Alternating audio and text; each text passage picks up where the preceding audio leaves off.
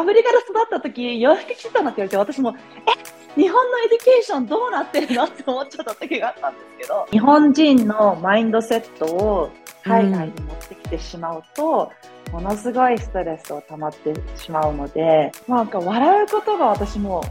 生きる意味だと思うので、人生一度はサファリ行ってほしいですね。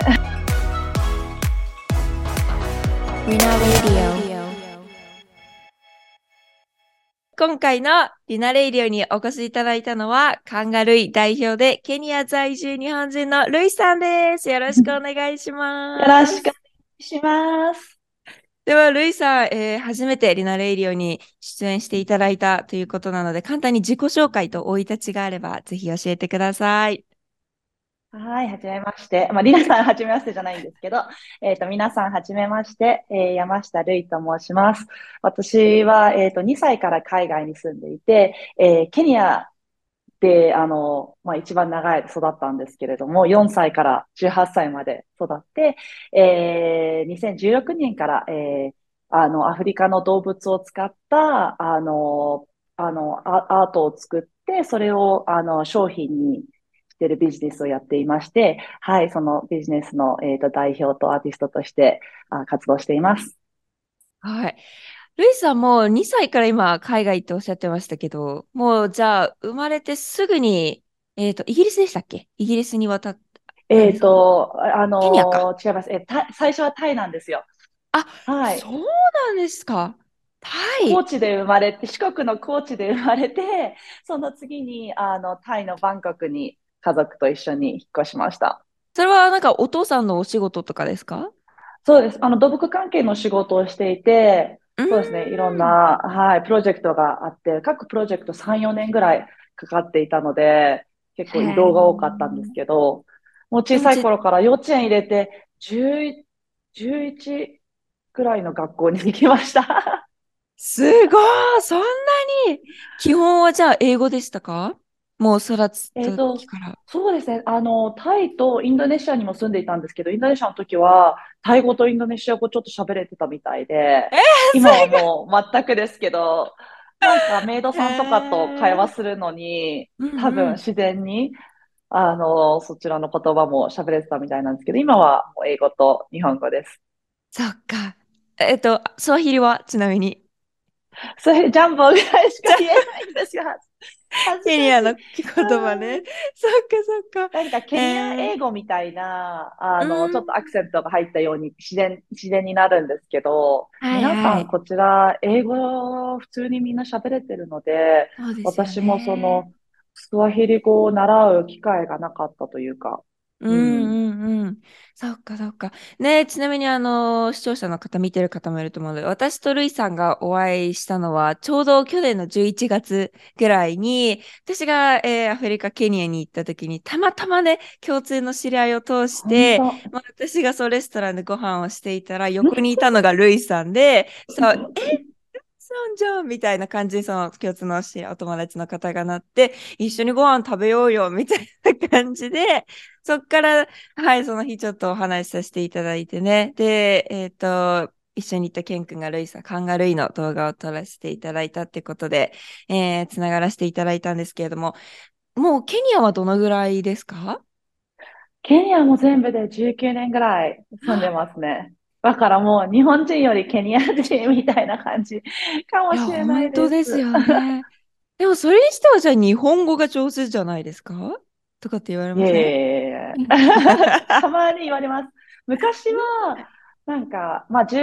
えっ、ー、と、その後、あの、イギリスの大学行ってたんですけど、結構やっぱり英語を喋る期間の方が長かったので、うん、あの、卒業した後に日本に初めて大人になって住み始めたんですけど、その時はもう日本語がすっごい片言で、なんかマクドナルドでも注文できないぐらい、え？なんかすごいスピードが速くて、え、なんて言ったんだろうって聞いたら向こうも、え？みたいな、質問される？みたいな感じですっごいなんか違和感のある会話を何年か続けていたんですけど、あの、数年、まあ日本で、あの、勤めていたので、日本語はちょっと良くなったかなって感じです。いやいやいや、全然今の日本語から想像できないですけどね。片言なんて。ございます。えーなんでじゃあ、ちなみにケニアには戻ってこられたんですか？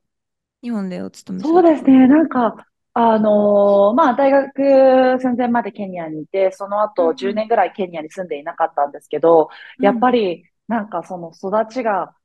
あのーうん、育ちがやっぱりイギリスと日本とドイツに住んでたんですけど、それ全然違って、なんかうん恋しくなったと思うんですよね、アフリカが。へそれで自え。然となんか自分であのグラフィックデザインの仕事をしてるんですけど、うんうんあの自分の自由時間に、えっと、アートプリント、あのう動物の絵とん。自分の描いたイラストを合成して、うんあの、まあ、ポスターみたいな、なんか、あの、バーチャルポスターみたいなのを結構作っていたんですけど、全部もう、あの、related to Kenya、もう、ケニアの動物とか、あの、旅、旅行行った時の思い出とか、自分のお庭にあったバナナの木とか、そういうものがいっぱい入ってて、見た、なんか10個ぐらいアートができてたんですけど、それ全部見て、ああ、なんかもう、心とハートがもうアフリカに戻りたいって言っているのかなって思い、あの、戻ってきました。そうなんだ、すごい。ねえ、あの、私も実はルイさんの、あの、いただいたボンゴクッションをいつまでも愛用しているんですけど、ありがとうございます。超可愛くて、そう、これもあれですよ嬉ね、ルイさんが自分でイラス頑ト、いますよね、後ろそうです、に思いまそうです。した。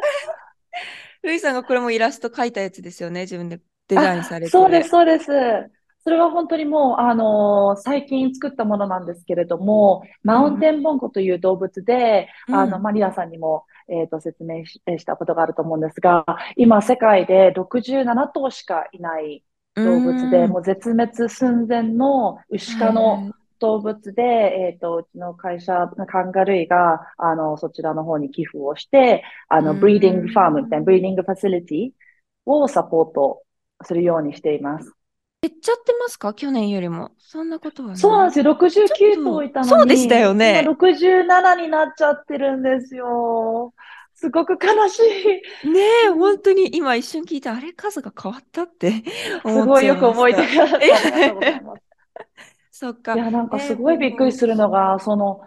動物も、なんか世界中のあの動物園にいたんですよ、ボンゴが。で、もう本当にワイルワイルドに自然に住んでいるボンゴが本当に、あマウンテンボンゴとボンゴって、まあボンゴの種類なんですけど、マウンテンボンゴが本当に自然にいないっていうことが分かって、世界中の動物園から引き取って、全部ケニアのあの、マウントケニアワイルドライフコンサーバンシーというところで、まあ、あの、あの安全なところにいて飼育ししてるんですね、今。うーん。はい。絶滅危惧種なんて、なんかこう、私とかまあ他の、まあ、関係を あのリレートしてくれる方もいると思うんですけど、こうなんか勉強、うん学校で習うぐらいの感覚だったので、うん実際にじゃあそれにこうね、じ直面して、えーうんそこにこう寄付をしているっていうのうんはかっこいいなってすごく思います。あありがとうございます。なんかやっぱり、す数年この動物との仕事をしてると、ちょっとギブバックしたい気持ちも、あの、うん前からあったんですけど、うんちょっと、はいあの、縁がありまして、あうん。の、私も全然マウンテンボンゴのことを知らなかったんですけど、たまたまクッション、私もここにあるんですけど、えっと、クッションを6個ぐらい買ってくれたお客様が、その、はいはい。あの、ボンゴのお仕事をしていて、ぜひ一緒にパートナーになってくれないかという話がありまして、あ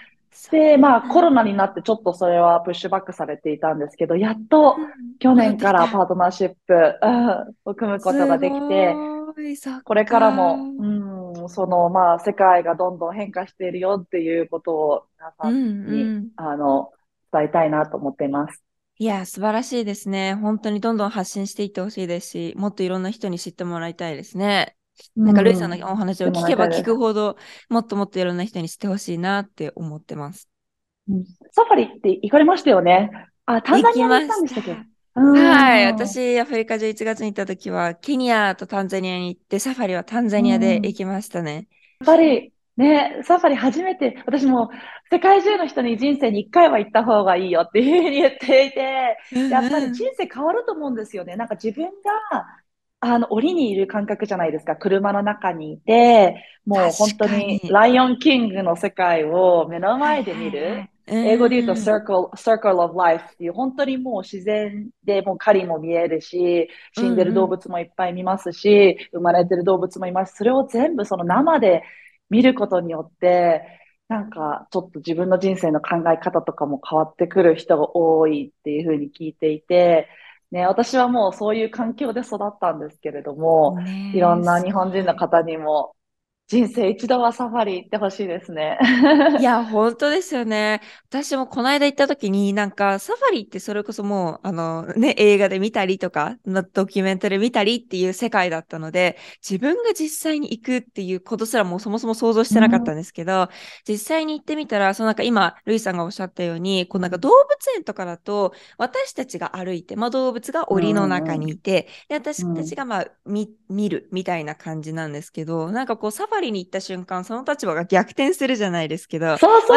たちがこう一応、まあ車の中にいて、動物たちも自由に動き回ってるから、でも変な話、こうなんか攻撃されることもないし、うちらも別に攻撃することもないから、なんかザ共存みたいなのがすっごい肌で感じられて、あ、これぞ自然なんだなっていうのはすっごく感じました。そうなんですよ。ね、すごい大事ですよね。あの、これからも自然をキープするの。どんどんね、いろいろ環境が変わってきちゃって、世界もどんどんね、あの、地球温暖化とかでいろいろ変化があるので、ね大事ですね。うん、本当に本当に。え、なんかちょっとルイさんにケニアンライフについていろいろお聞きしたいんですけど、なんか多分、はいはい、それ、それこそ私もこの間、あの、初めてアフリカという土地に足を踏み入れたので、全然知らないことばっかりだけど、そもそもアフリカ、え、危なくないの？大丈夫なの？みたいな、結構先入観を持ってる人っていうのも多いと思うので、うん、今のケニアってどんな感じ？っていうのをちょっとなんか知りたいです。なんか一番よくみんな、あの、ちょっと勘違いされるのが、暑いっていうイメージ。確かに。結構、なんかみんな、あの、あの、その、えっ、ー、と、すみません。ちょっと恥ずかしいコメントを一回いただいたことがあって、なんかす、え、あの洋、洋服着てたの？みたいな。そアフリカ、アフリカで育った時、洋服着てたの？って言われて、私も、え、日本の education どうなってるのって思っちゃった時があったんですけど、なんか裸足、裸足で歩いてたのとか、木,、木を登ってたのとか、ライオン外にいたのとか、すごい、まあ、あのー、全然イメージと違う生活をしてたので、私は、あの、皆さん、え、こういう、なんかアフリカってそういうイメージなんだと思ってて、裸って言われた時に、あ、本当になんか暑いところって思われてたんだと思って、えっ、ー、と、実はケニア、ナイルビは、あの、標高が1700メーターぐらいあるので、えー、結構クールな感じで、日本の春と秋ぐらいの、もう25度ぐらい、平均25度ぐらいの結構気持ちいい、もう長袖やっぱり着てたないとちょっと肌寒いぐらいの、はいはい、あの、気候で、住みやすいですね。気候めちゃくちゃいいですよね。私も11月に行った時びっくりしましたもん。え、こんなになんか涼しいの？みたいな。そんなに雨も降るシーズンでもなかったから行った時は。え、過ごしやすいじゃんみたいな。しかもすっごく発展してますよね。なんか従来の、そうなんですよ。なんかもう川で洗濯してみたいな、なんかこう、あの、木でご飯本当村からご飯取ってきてみたいな、まあそういう地域も全然国によってはあると思うんですけど、結構ケニア、ナイロビは都市部ですよね。もうすごい、あの、発展してて、あの、いろんな、まあ、あの、高い建物とかもあるんですけど、人たちもアーティストとかも、本当になんか、えっと、ウェスタ、ウェス、ウェスタンのインフルエンスが多かったりして、はいはい、あの、ファッションとかアートとか音楽とかも進んでますね。うん、で、あの、アフリカの、あの、IT 企業のスタートアップハブがナイロビなので、結構世界中から人たちも来ていて、ものすごいインターナショナルな環境で。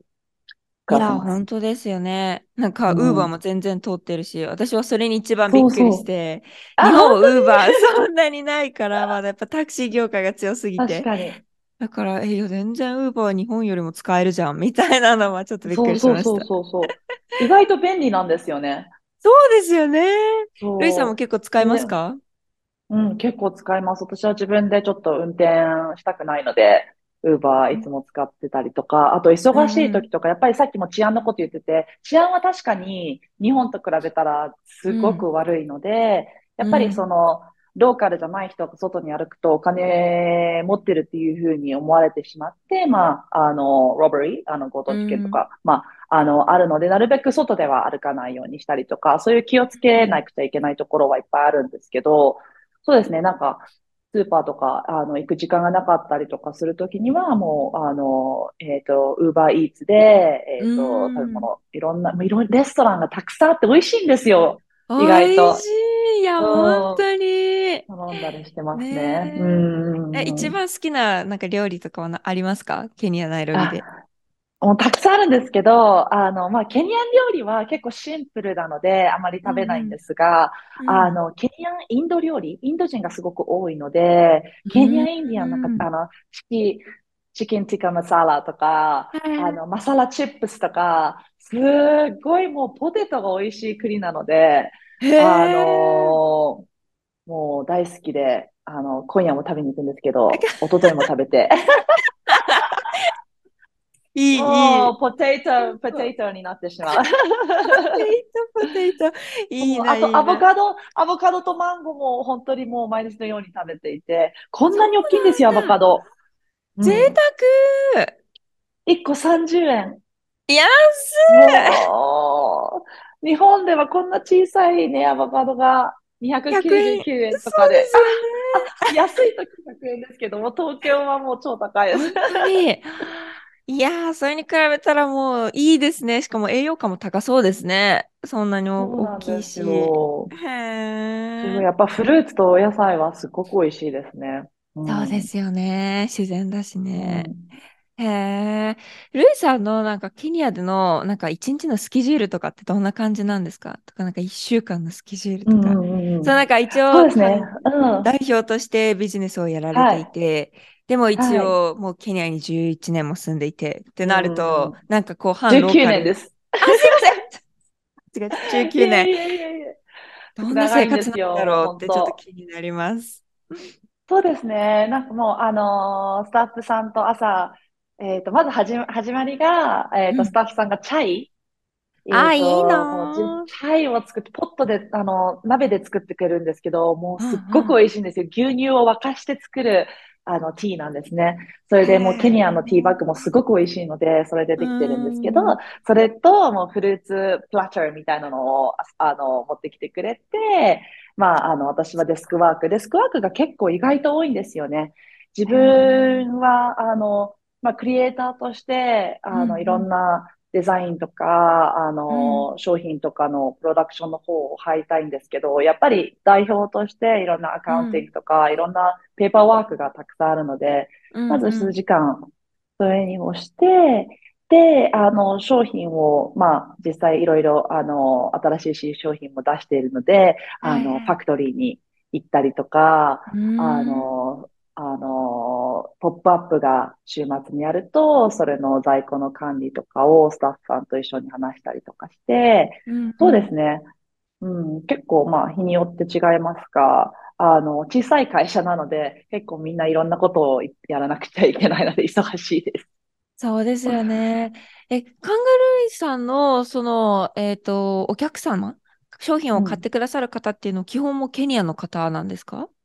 あ、すごくいい質問ですね。私の商品が、えっ、ー、と、いろいろあるんですけど、まあ、こういうポーポーチ、うん、これは新商品なんですけど、あとシャツとか、あ、ね結構やっぱ動物が、これも新商品なんですけど、動物が多いので、あの、うん。うん、お土産として、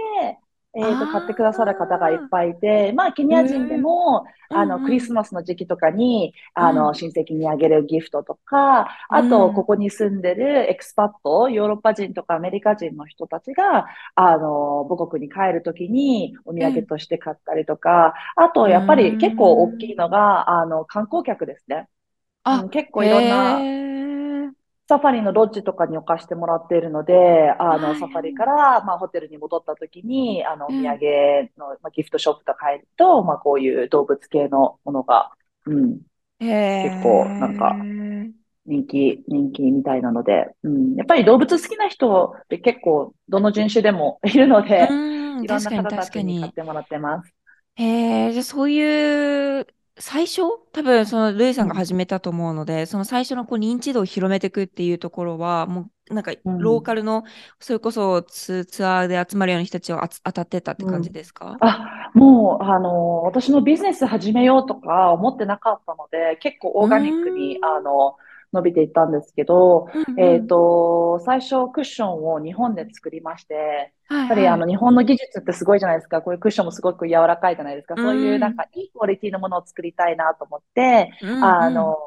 クッションをケニアのあの大きいショッピングモールがたくさんあるので、そういうギフトショップにもうスーツケースでうちの母と一緒に行って、へちょっと貸してもらえませんかっていうので始まって、で、インテリアショップ、ギフトショップとか、やっぱりウィンドウディスプレイがすごいじゃないですか。うんうんはいはい。でそういうところに置かしてもらって、えーこういうの見たことないみたいな。なんか、サファリ系のものって、あの、結構ケニアでも作ってる方がいるんですけど、うん、あの、私のものって結構カラフルなんですね。うんで、どうしてカラフルっていうと、なんか多分、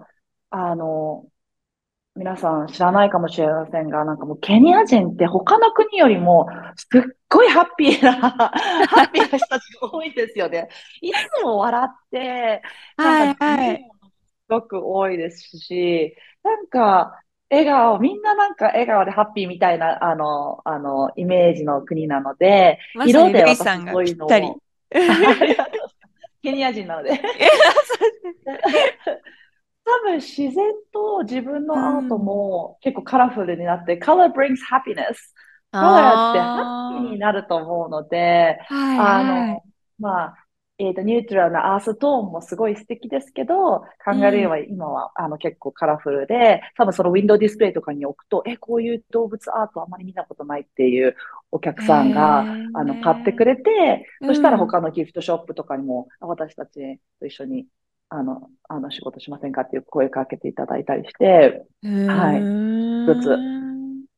すごい行動力ですね。でも最初いろいろ出向いていって、商品を貸してもらって。そうですね。全然そういうのも、営業とか本当に下手なので、あの、いやいやいやいや。あの、私の動物たちが一生懸命頑張って自分たちで、買ってみたいな感じで言ってくれてるな。それでもすごいよ。へえ。工場はじゃあケニアですか？作ってるそのものの？あ、そうですね。ものによるんですけど、例えばノートとか、あの、うんうん。こういうノートとかはケニアで再生紙を使って、あの、作っていたりうんうん、このシャツもメイドインケニアで、ああの、ー。コットン自体は、えっうと、モリシャスというアフリカの国から来ていうんうんてうん、そうですね、ミックスですね。で、なるべく自分が育ったところで作りたいので、タイと、あの、うんインドネシアでも商品を作ろうかなって思っいい。て、へえ。えっと、今現在タイでは、こういう、あの、コップとかも作ってかます。わいい。プラスチックですかそれ？そう、メラミン製っていうので、あまあ、プラスチックの一種かどうかわからないんですけど、はい。あの、結構強い、あの、頑丈なうんうんうんリアルで作られてます。かわいい。すごいですね。で、そういうのも自分で探して、どこで作ってもらおうかな、みたいなのを探して、連絡してって感じですか？そうですね。もう本当に相手にされないか、あの時もいっぱいあったんですけど、いろいろもう当たってみて、あの、あの、優しいプロダクションの会社の人たちがたくさんいて、作ってもらってるんですけど、もう実は本当にもう2ヶ月ぐらい前からものすごいストレス溜まっていて、あそうの、なんですか？やっぱり日本と比べたら、ケニアでビジネスするのも大変なところがいっぱいありまして、へあーのー一番多分大変なのが、えー、クオリティコントロール。あ、へあえ。のちょっとやっぱりノートとかもサイズが違ったり、ページ数がちょっと変わったりとか、名刺とかもなんか名前がなんか途切れたりとか、あれみたいな。え、でも、これでいいじゃんみたいな感じの、これでいいじゃんが、やっぱり日本では通用しないので、日本でも販売してるとなると、もうクオリティはもう99%パーフェクトじゃないと、うんあの、ダメだよっていうのを何度も何度も、あの、言い続けなくちゃいけないので、ちょっとこの2ヶ月間は、そうですね、4つぐらいの工場といろいろ、うんうんあの、厳しく、あの、ミーティングをしなゃいけなくて大変でした。うんえーやっぱそうなんですね。なんか日本のスタンダードで来ると常識が覆されますよね。このなんかやっておいてねとか。ねえ、これがこうですよって言ったものがそのまま来ないっていうのが当たり前のスタンスでいかないと、結構、あって辛くなるのはすっごいなんか、アメリカでもやっぱあるので、ガ ガサツじゃないけど、そう,、そう、みんななんで。もう日本だけですよ、うん、こんな完璧なの。しかも、なんか1ヶ月後の、じゃあ6月の8日の朝8時から12時までに、あの、は、あの、着くようにしますね、みたいな、なんかそういう連絡じゃないですか。はいはい、なんかもう、ケニアなんかもう来週届くよって言って、それから1ヶ月待たなくちゃいけなかったりとか。時間もね、本当にそうですよね。ルーズっていうか、時間の感覚も違う。ですよ。いや感覚も違うので、日本人のマインドセットを海外に持ってきてしまうと、うん、ものすごいストレスを溜まってしまうので、うん、日本の当たり前は世界の当たり前じゃないっていうことを、あの、常に思ってなくちゃいけないですね。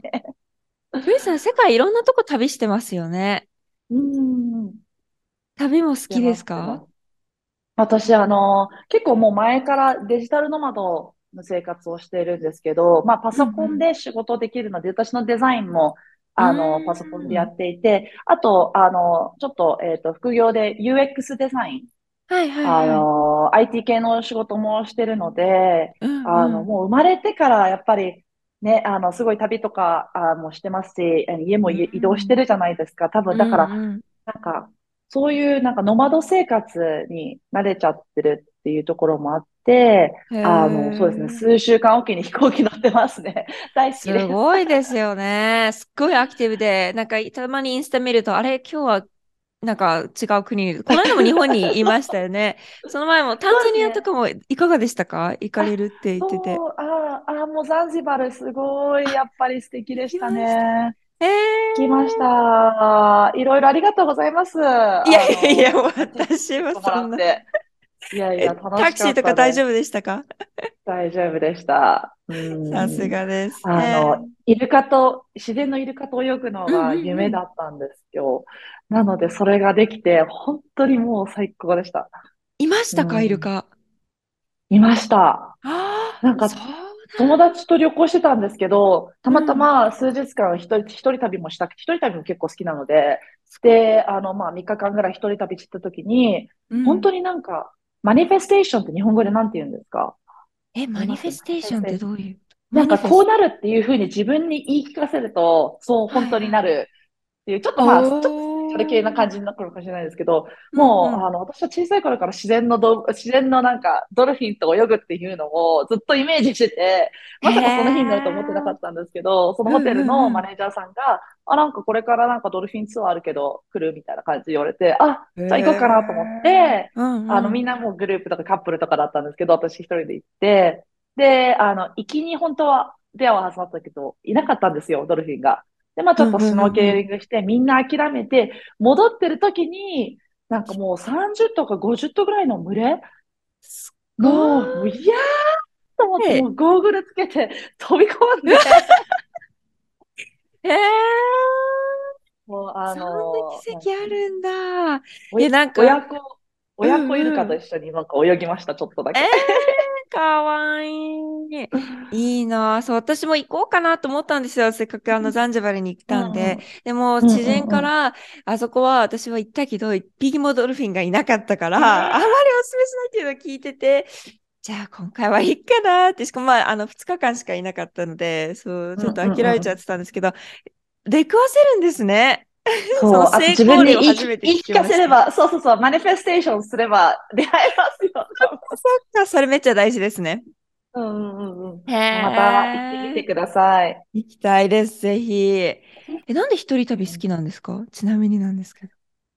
なんか一人旅結構怖かったんですけど、数年くらい前から、なんか自分で自由行動できるのがやっぱり良くて、朝何時にも起きてもいいし、確かに。なんか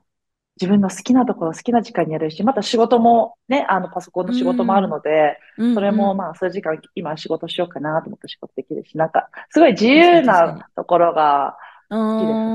ーん、なるほどね。なんか私すっごい孤独になっちゃうタイプなので、一人で旅ってなると、なんか何考えていいんだろうって思っちゃったりしてたんですけど。確かに。なので、で、携帯タイムがやっぱちょっと多くなっちゃいますね。なんかインスあター用に写真撮ったりとか、確かに確かに。写真載せて、その。返事とかしてくれる友達とかにまたコミュニケーションしてって言って、なんか孤独にも私なりたくないので、結構人とのコミュニケーションはしたりしてますけど、一ね。人で旅行すると、うん。ローカルの人たちが話しかけてくれるんですよね。ああ、へえ。一人旅、私初めての一人旅がポルトガルだったんですけど、なんかもう一人でレストラン食べるのとかも結構勇気いるじゃないですか。うんうん。でも、ウェイターさんがもう、Hello! How are you doing? みたいな感じで、なんか、Where are you from? みたいな、なんかすっごいもう話しかけてきてへくれて、え。あ、こういうのは一人旅のチャーミングなところかなっていうふうに思うんですけど、やっぱり素敵な景色とか美味しいもの、うん。特に食べ物を食べうてるとシェアしん。たくなっちゃいますね。そうそうそうですよね。なうん。るほどね。なんか両方ですね。pros and cons みたいな感じでうん、あっそうて。そうそね、ルもうルイさんすっごい社交的だなって私もそのルイさんに会った Day One から思ってて、う。うん。もうフえー、ランクに誰にでも。話しかけれるし、で、また会話も面白いしって言って、ねえ、そっか、それでやっぱいろいろ人脈とかも広がっていくんだなって 思いました。う。どうなんですかね。やっぱり日本人離れしてるっていうか、まあ、リナさんもすごい元気でバブリーな、あば、のーバブリーじゃないです。ば、すごいバブリーで素敵だなっていつも私も思ってるんですけど、この性格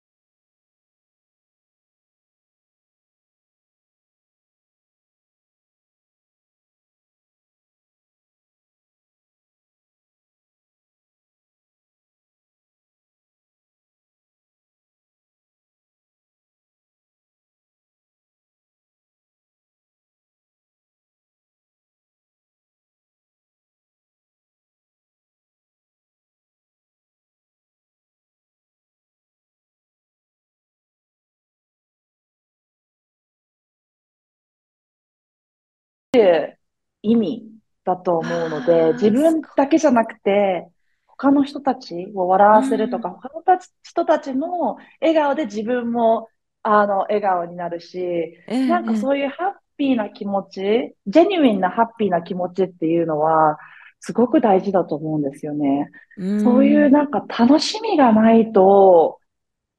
なんか、なかなかなんで生きてるんだろうっていう方向に、すごいシンプル、考えてみたらすごい、もう言ってみ、言こう言ってみるとすごくシンプルに聞こえるんですけど、なかなか忘れてしまう方もいっぱいいうん。て、うん。うん。特に日本だと、う。みんなん普通に生活できるし、毎日目の前にご飯があるし、うなんかん。ね、いろいろ苦労、そこまでしなくてもいい生活、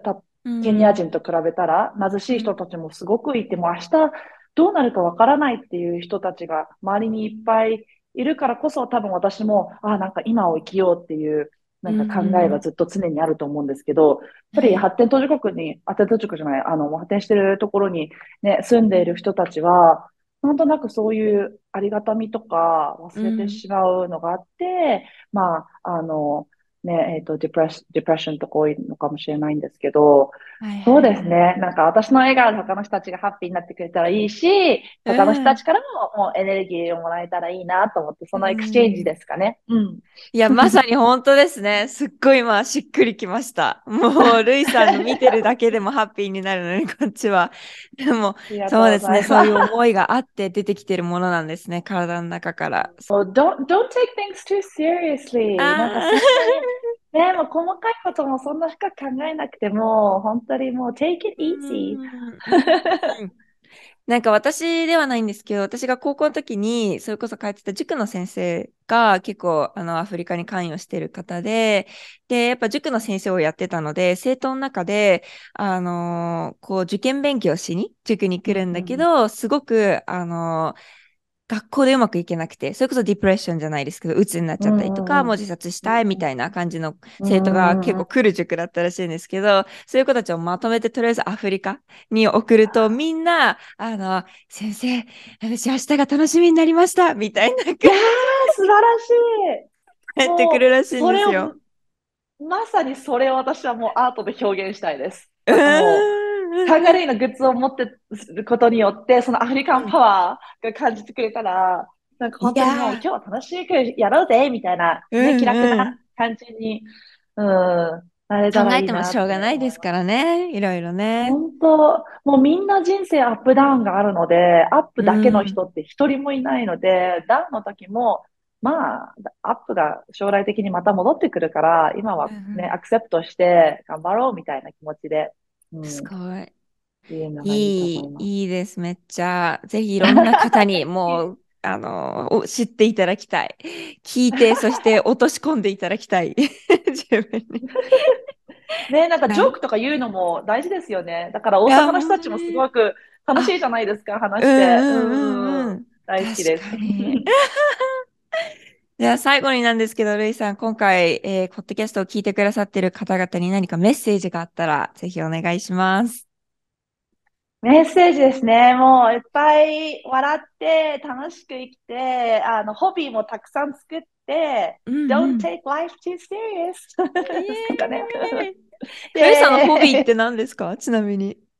いや、もうありすぎてやばいんですけど、どうだろう。まあ結構スポーツも好きですし、あの自分でいろんなものもつ、ものづくりが好きなので、うんなんか、あの、いろんな、なんか、あの、クリ、クラフト、クラフトイベントとか、なんか、うんうん。いろいろなんかも、まあ、もの、いろんなものを作ってます。それが洋服だったり、あの、グラフィックデザインだったり、なんか仕事とまあ似てるんで、仕事とホビーが一緒になっちゃってるような感じもあるんですけど、そうですね。いろいろあと人との、あの、ネットワークイベントとかも、で、いろんな、うんあの、経験がある人と話すと自分もいろんな得ることがあるので、そういう話、うんあの、聞いて、はい、あの、自分もなんか、grow, growing、うん、してると思う。そうですね。うん。ありがとうございます。すあごくありがとうごいろざいまんな方の背中を押されるメッセージだったと思います。す。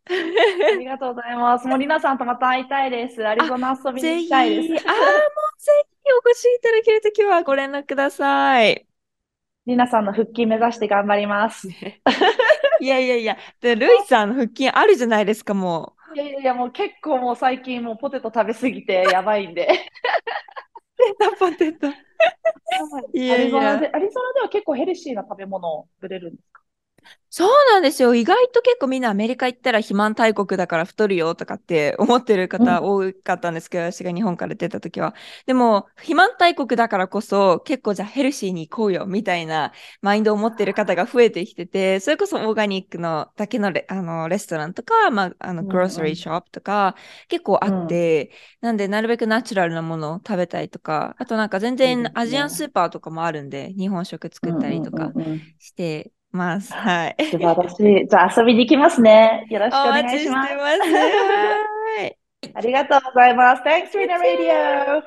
イエーイというわけで、今回のゲストは、カンガルー代表の、えーケニア在住、私のお友達って言っていいのかな？友達のもちろんです。ルイさんでした。皆さんぜひカンガルー商品チェックしてみてください。ルイさんのインスタから飛べますか？あ、食べます。はい。では概要欄に貼っておきます。ありがとうございました。ありがとうございます。Have a nice day!